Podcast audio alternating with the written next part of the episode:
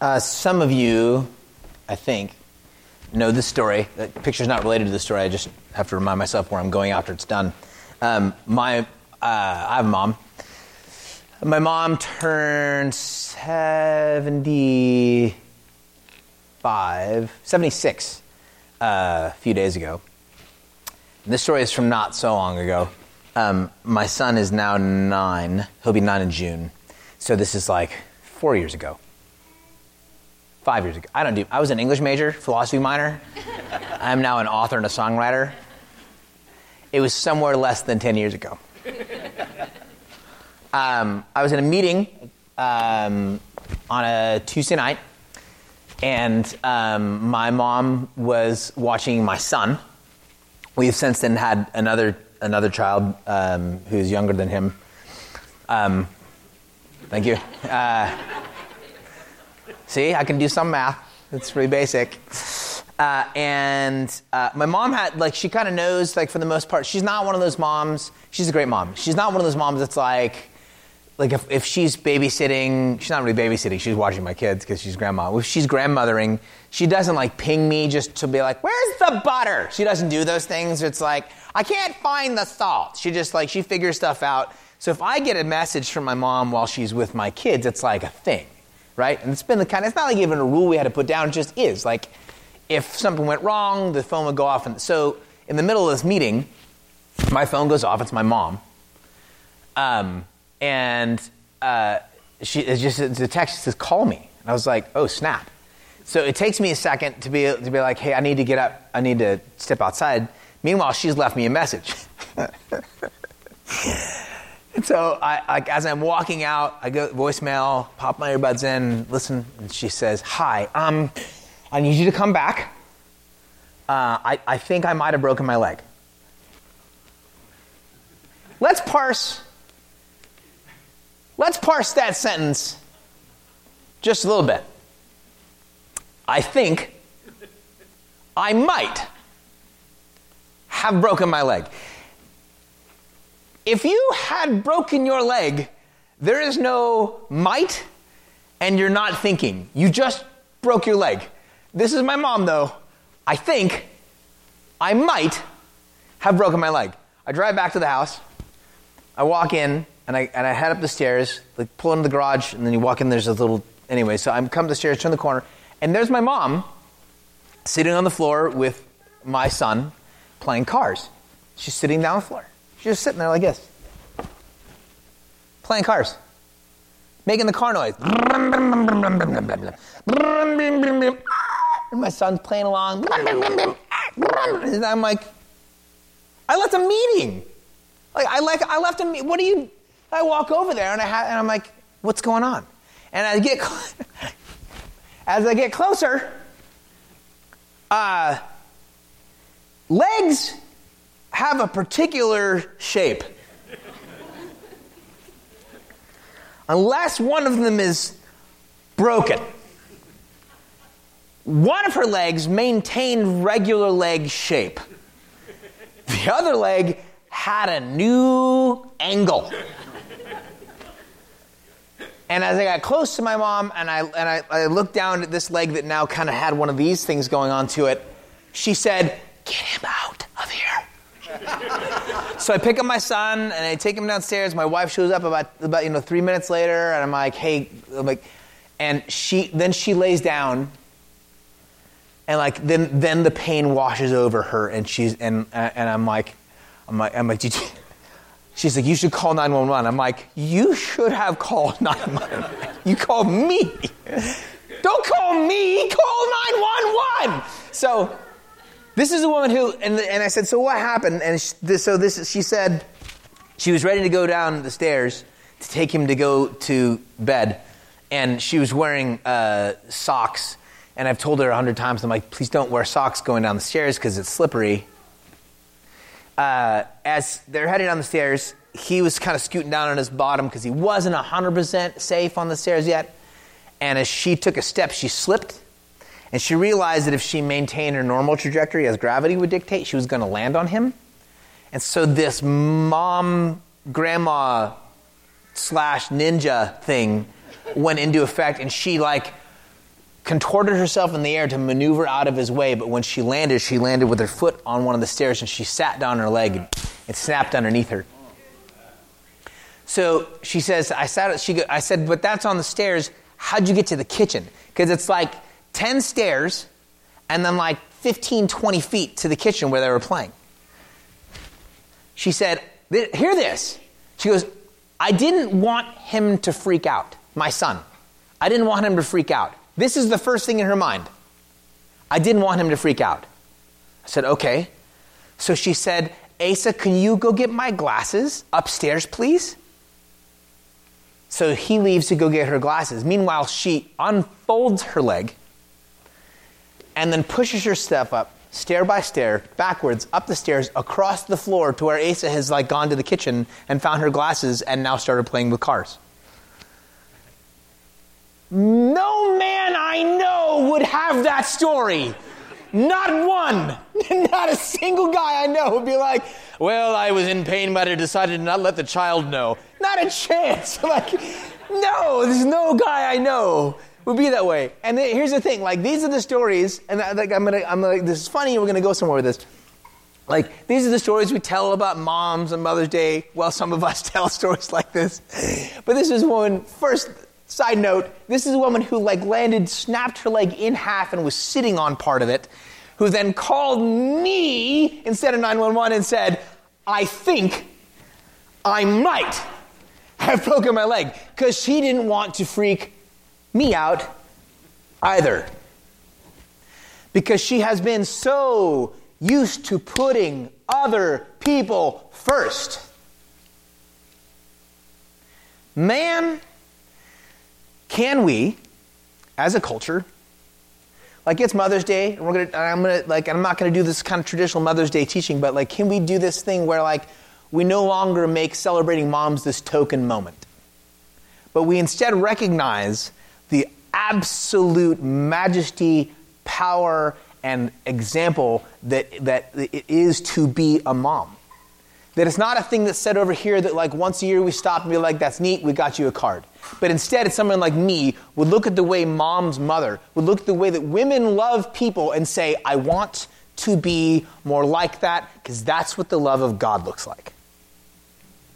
Not just once a year, but every day, all the time. Can I get an amen? Amen.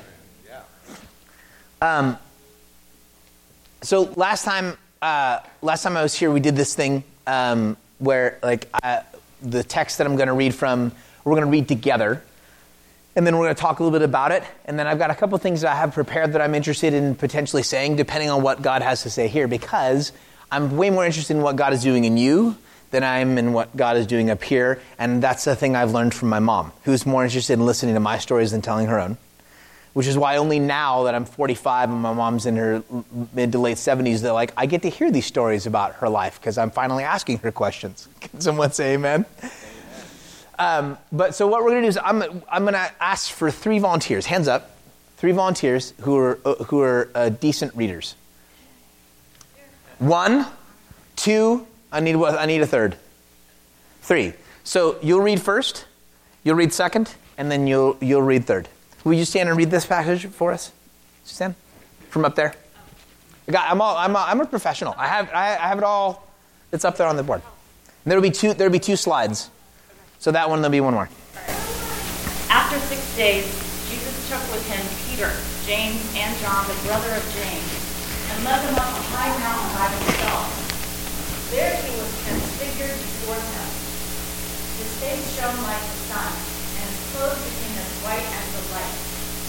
Just then there appeared before them Moses and Elijah talking with Jesus. Peter said to Jesus, Lord, it is good for us to be here.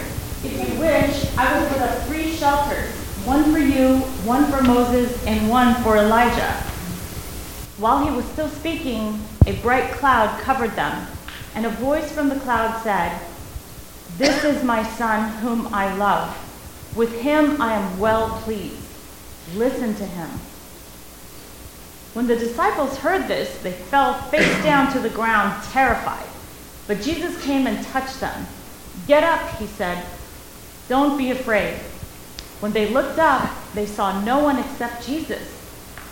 As they were coming down the mountain, Jesus instructed them Don't tell anyone what you have seen until the Son of Man has been raised from the dead.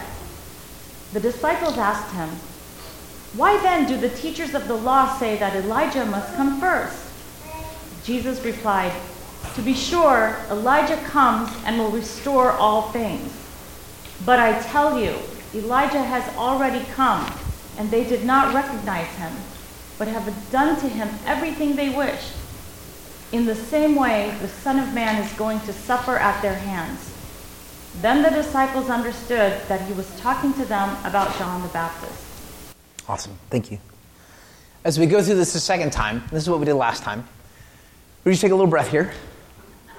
Um, as we go through this a second time, uh, pay attention to a word, a phrase, an image, something that pops in your mind as you hear the scriptures. Again, what's what is important here is like what God is doing in this community, in your soul, in your heart, in your mind, which is part of what the scriptures do. Can I get an amen? We don't just read them and memorize them and have stories to tell. We let the word get inside of us and unpack us from the inside out.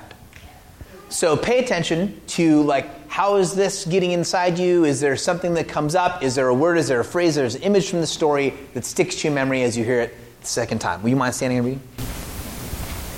After six days, Jesus took with him Peter, James, and John, the brother of James, and led them up a high mountain by themselves. There he was transfigured before them. His face shone like the sun and his clothes became as white as the light. Just then there appeared before them Moses and Elijah talking with Jesus. Peter said to Jesus, Lord, it is good for us to be here. If you wish, I will put up three shelters, one for you, one for Moses, and one for Elijah. When he was still speaking, a bright cloud covered them, and a voice from the cloud said, This is my son, whom I love.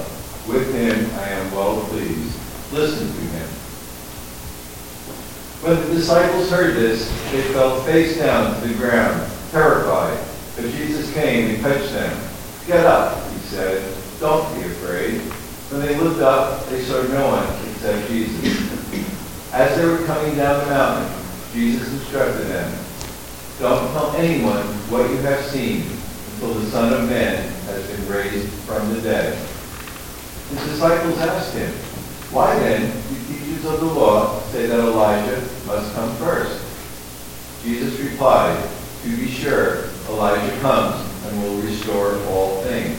But I tell you, Elijah has already come, and they did not recognize him, but have done to him everything they wished.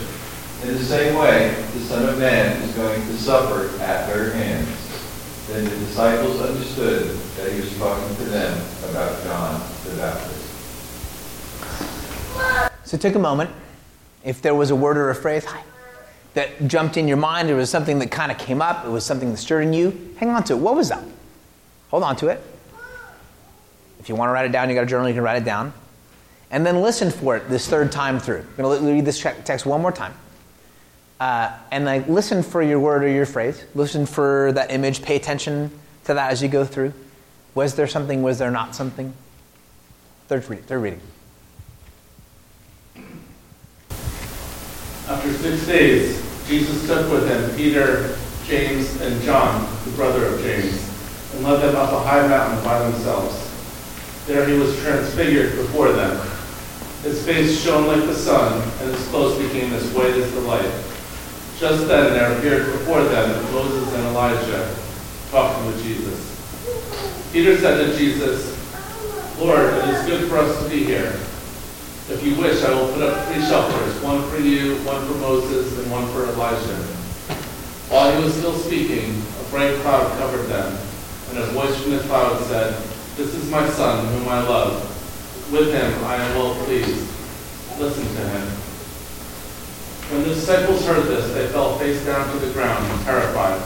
But Jesus came and touched them. Get up, he said. Don't be afraid. When they looked up, they saw no one except Jesus. As they were coming down the mountain, Jesus instructed them, Don't tell anyone what you've seen until the Son of Man has been raised from the dead. The disciples asked him, Why then do the teachers of the law say that Elijah must come first? Jesus replied, To be sure, Elijah comes and will restore all things. But I tell, but I tell you, Elijah has already come, they did not recognize him, but have done to him everything they wished. In the same way, the Son of Man is going to suffer at their hands. Then the disciples understood that he was talking to them about John the Baptist. Thank you. So, as we read through this a few times, and this is where I pass it to the floor, what, was there a word or a phrase that jumped in your mind? Hand up and you can tell me. Tell the room. What jumped in your mind? What'd you hear? Um, I couldn't figure out why they thought he was talking about John the Baptist, Okay. because I think that's not true. Okay. Interesting. That's good. What else? What else came up in your head? I like the phrase, he's already come and they didn't recognize him. That's good. What else? What'd you hear? Go right there in the back and then the, right here. Um, Peter's response about wanting to build the shelters was just interesting to me. Why? Because it seemed like he was trying to figure out what to do to fill the space, maybe. right? Total awkward dude moment. Um, I'm gonna build a thing. Yeah. It's a great that's a great insight. Yeah. The word transfigured, that's something you hear a lot. Yeah, right? Brings something into your mind. Why do you think that jumps out for you? Of Jesus needing to be transfigured Interesting. Yeah. Kind of like the, this weird sort of semi-magical thing that happens where like everything else is pretty mundane and then there's a teaching but then there's this like like he's legit glowing. I mean, it's, it's just things like I mean, it's this trend. He's like glowing and levitating, in there are people like, "What's this?" Yeah, that's a really interesting, strange moment. Right here in the back, and then over there, here and then there. I noticed that God didn't wait for Peter to finish speaking. Oh, interesting. That's good. Yeah, maybe, maybe God was like, "Okay, okay, okay, okay. We've heard enough of you." Yes. Does it weird that he just told them not to tell people something amazing happened? Right? It's kind of strange. Yes. Don't tell anybody. It's gonna be amazing. Don't tell anybody. And it's not, what's your name? Paul. And it's not like the first time he's done that. Like he would heal someone and then he would say, hey, don't say anything. And you're like, it's like the worst PR move ever. Like it's not the point to let people know. I, I completely agree. It's fascinating to me. A few more. In the back, yeah.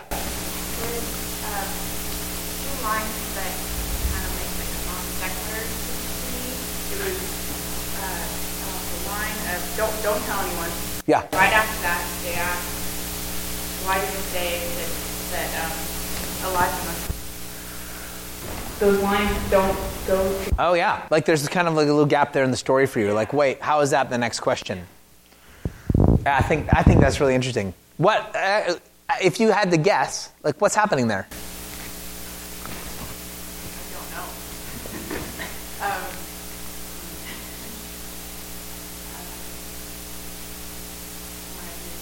Okay, it's good. It's good. To, it's good to not know. In the, all the way in the back, real loud because you're back there. Um, the two things that the two words that hit me both seemed like they had kindness and love attached to them. Huh. And one was that God was pleased with Jesus, and the other is when Jesus said, "Don't be afraid." Oh, that's good. I like that. Uh, there in the back, and then right here. How long were they up there? Oh yeah. Like how long did this whole thing go on? Yeah, was it like a couple? Was it like a couple minutes? Was it a, like a few hours? Was it half a day? Yeah, that's good. That's really good. Right here. Three important words for life. Listen to him. That's really good. Which might be part of what happens here. What was your name in the back?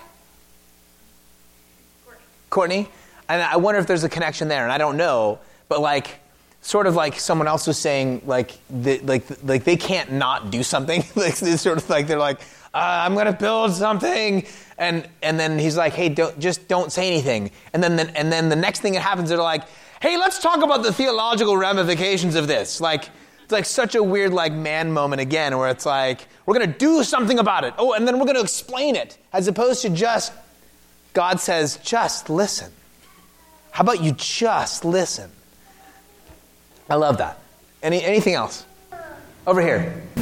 What an incredible honor and um, you know, to be in Jesus' inner circle where Yeah. these rows were brought up and then God the Father shows up. Yeah. And then they're told, don't tell anybody. Like, I would be bursting. Right? But I would be like, wow, this, wow, this is so important. Yeah. I mean, this, he, he must trust me Yeah. So much more. Yeah, and there's and so and that's the thing that I keep coming back to um, is this thing.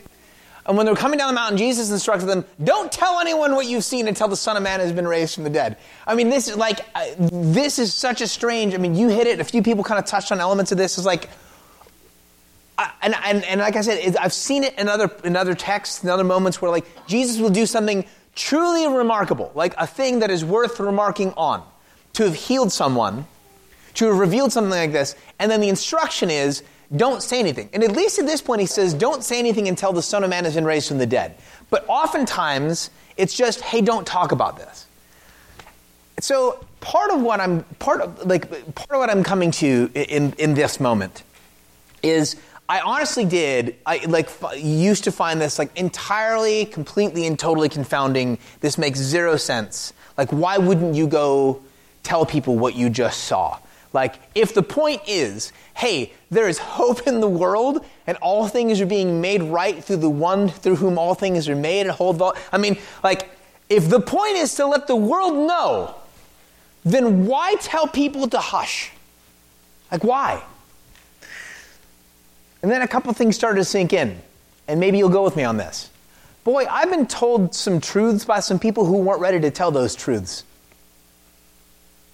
Because it's one thing to be told the truth by someone who is living that truth, and it's a whole other thing to be told the truth by someone whose life does not reflect the truth they're telling. Someone want to say amen? Amen. I have begun to recognize that there are truths that I have told over the course of my life that I have not lived, and that there is no power in a truth that comes from a life that is not changed by and infused by that truth. I'm just telling stories. The gospel is not just some story people get to tell who have microphones up front in churches. Someone will say amen? Amen. So I wonder if part of what happens here in this moment is, is this that like this that what they're not what they're not they're not ready you're not ready to tell the story. You don't know what to do. They had no idea what to do. You're not ready to tell the story because you don't know what's happening. Not only do you not know what's happening, it hasn't happened to you. Like and I do this all the time. Where like I'll just I'll be moved and inspired by something and then I just kind of pass it on. And you've been there where like you saw something go down and you want to tell the story and then you start to tell the story and then people start asking you questions. You're like, um, I don't remember the details. And you realize like you're ruining that person's story. I don't want to do that to the gospel.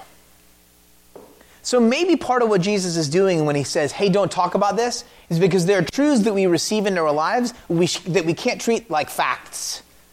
We have to receive them into our lives as the transformational reality of Christ in us. That we would, in fact, be changed by that truth. We would be indwelt by that truth before we're ready to pass it on. Then maybe it would be more natural. That the truth wouldn't just be a thing like we hear from God and then just say, but in fact, who we are would be the story we tell. That I'm actually changed by my encounters. If I had this encounter, my instinct would be to just go talk about it.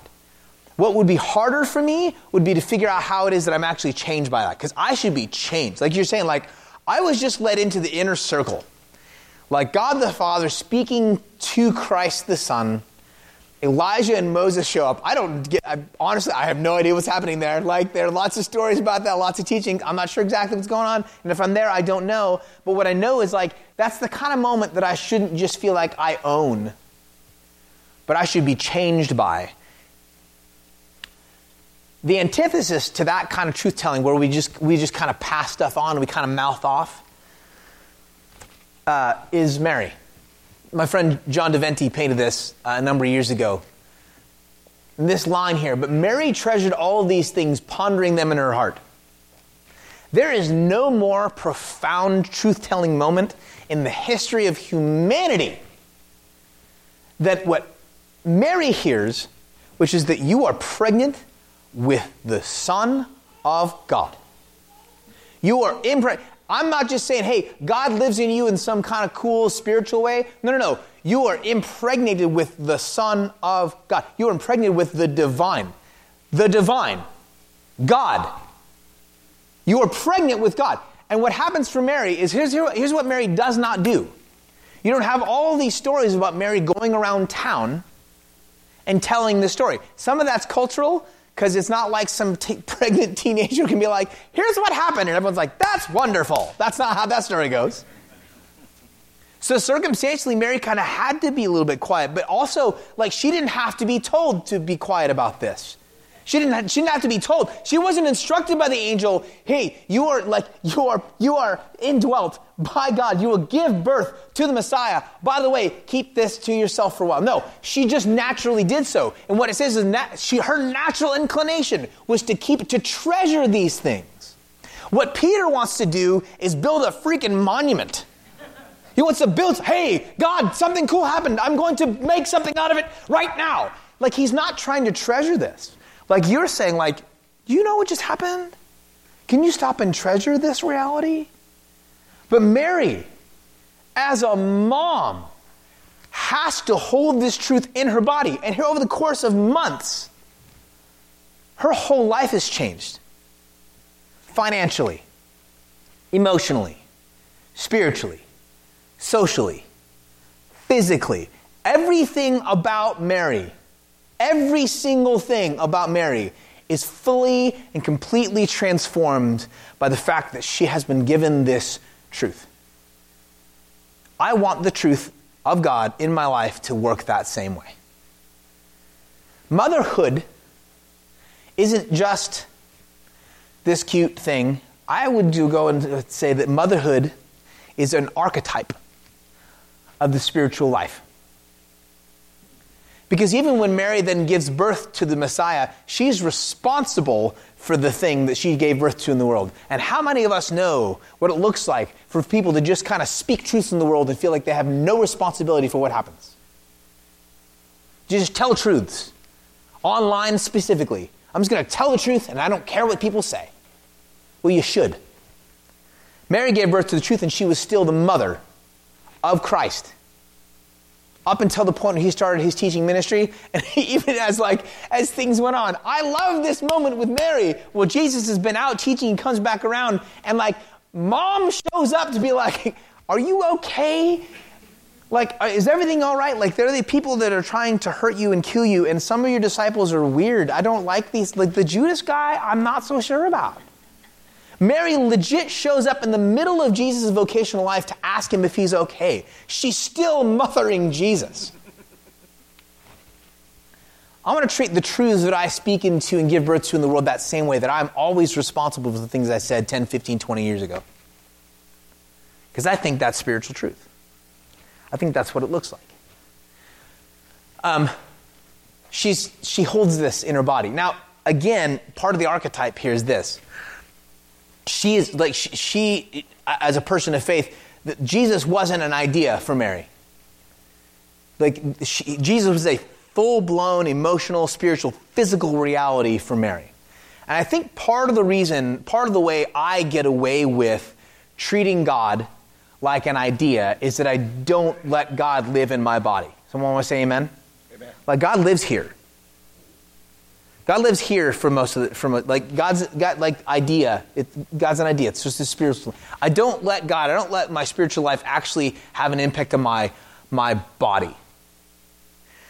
And again, here's where like the feminine and particularly motherhood reinforms the way we understand it. It is no small thing to recognize, which I've said a, a bunch of times when I'm here, that the first people to recognize, to, to, to, to see, uh, to recognize, and to announce the resurrection of Jesus were what? They were women. Why were they there? To cleanse his body. Because after the death of Christ, the women went to attend to the body of Jesus. His body mattered to them. He held, they held the memory of Jesus in their bodies because they were people who know that people aren't just other people. People who are people that you lived in another person's body. The truth lives in your body, not just in your head. So, what's it look like for you and I to practice, to actually live in a way in which Christ, the truths of Christ, the Spirit of Jesus, the divine, has a place in our actual bodies? Well, we're going to do a little thing today uh, called the body prayer. Will you please stand up with me and make sure you got a little room around you? When I pray, most of the time, um, when I have prayed most of the time, you're going to need a little bit. You're going to need to make like about about this much room. So you're going to have to spread out in the room, get some space. When I pray most of the time, and I think you're with me, uh, I pray and it's like it, it's stuff that happens in my head. I'm trying to sit still, and that's all fine. I might be reading something, I might journal, but it, it's predominantly like a mental in my head exercise. And what I'm learning you, what I'm learning you do is with stuff. This is this. There are no words in this prayer. I'm going to teach it to you. There's some words involved right at the first, just as a teaching point. But this is literally a way to pray with my body. Y'all ready for this? Yeah. So there are several postures, uh, and the first one is like, especially when I come into space, any kind of space, I come in with some stuff with me mental, emotional, physical stuff. Anyone, like generally, no matter what point in the day it is, you walk into prayer, you walk in with some stuff on your mind. And here's, can we be honest about stuff? Like, in terms of like our stresses and the things that bother us, we carry certain kinds of emotional memory here, but a truckload of what we experience in the world lives here. It lives in your body stresses. There are memories that you have that like live in your skin, in your muscles, that like your mind doesn't make a whole lot of sense of. You don't know why you feel the way you feel because it lives in your body. Someone say amen? amen. So I show up and I got stuff on me. So this is what the first part, and you don't have to do this with me yet. The first part of the body prayer is it just kind of, it's, it's, it's a releasing. And I'm just going to let go. I'm going to dangle. I usually kind of shake my hands. usually take a breath. And then the second part of the body prayer is once I've released for a second, to stand back up, and now I'm ready to receive. And I open my arms in a posture of reception. And after I've received for a moment, then I embrace and I hold. And we're going to come back to this in a second. I hold on to this for a moment. I hold on to whatever it is I've received. And sometimes I don't know what I've received. And I'm not trying to make sense of what I've received. I'm just receiving it and I'm holding it. And after I've held it for a while, then I'm able to release it to the world. And that's the whole body prayer. That's it. So walk through it one more time with me. The first part is just releasing. You show up, you don't know everything that's in you, you're just going to release. You're going to lean forward, shake your hands out.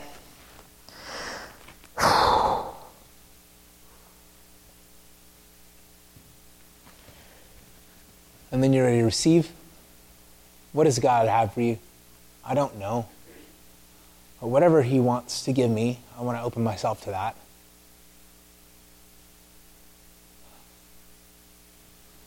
Now I'm going to hold it to myself. And I'm going to treasure and ponder. Because what I naturally want to do is I want to go from receiving to passing on. But whatever truth, whatever love, whatever goodness, whatever grace God has offered me, He doesn't just offer me so that I would pass it on. He would offer it to me that I would be loved, that I would have that grace. So I have to hold that to myself and receive it for me. And then I can release to the world and give. Thoughts, reflections. Tell me about your experience. Anything pop up? How was that? Great. He liked it. Why was it great? What's your name? Max? It's a great shirt. Max, tell me why it was great. Uh, it's very different than the classical way of praying, thinking about God. And it's like usually a physical form of praying is just bowing or holding the hands, but this one is more like, intense. Okay. There's more going on for you, and you're able to kind of be there. Yeah. No. Okay, good. Other other experiences. Talk talk to me. Anything pop up in your head, your mind? Did something, you feel something? What went on? Uh, My usual way to pray is to take a walk, like you did with, so that God uh, walks with you like he did with Adam. Right. Okay, So the idea of it having my body more Yeah. But this is more intense because of the word. Yeah. That's good. In the back. Um, I really like the part where you receive God's word and then you give it out because God says that through life you walk your journey and you make disciples while you walk Hmm. and you don't go somewhere and make disciples. You do it while you walk. That's good. So taking God's word and giving it out to others was a nice. You connected with that part. That's good. What was your name? Uh, my name's Alessandro. Are you sure? There was a pause there. Say it again. Alessandra. Got it. yeah. Yeah, I kind of like uh, you know the receiving part because normally, like in prayer with me, you know, I'm generally, you know, I have an itinerary. I'm, you know, I'm asking for things. right. You know, An itinerary. It's printed out. yeah, Bullet points. What I need throughout Yeah. the day, please bless me, you know, and show me your favor, you know. And this way, you're just kind of whatever comes in, you're, you're receiving, and, and, Yeah. it's, and it's you know it's what God wants to bless you with that day, and put on your heart, put on your mind for that day, that moment. So I like that open-ended That's good. receiving whatever God wants you to receive at that time. Yeah. That's good. Couple more. Anything else? Here and then here. Um, I felt like it was important to do it not just once because self-conscious or, you know, like I'm not going to get in it. But when you said the third time, I was like, okay, really?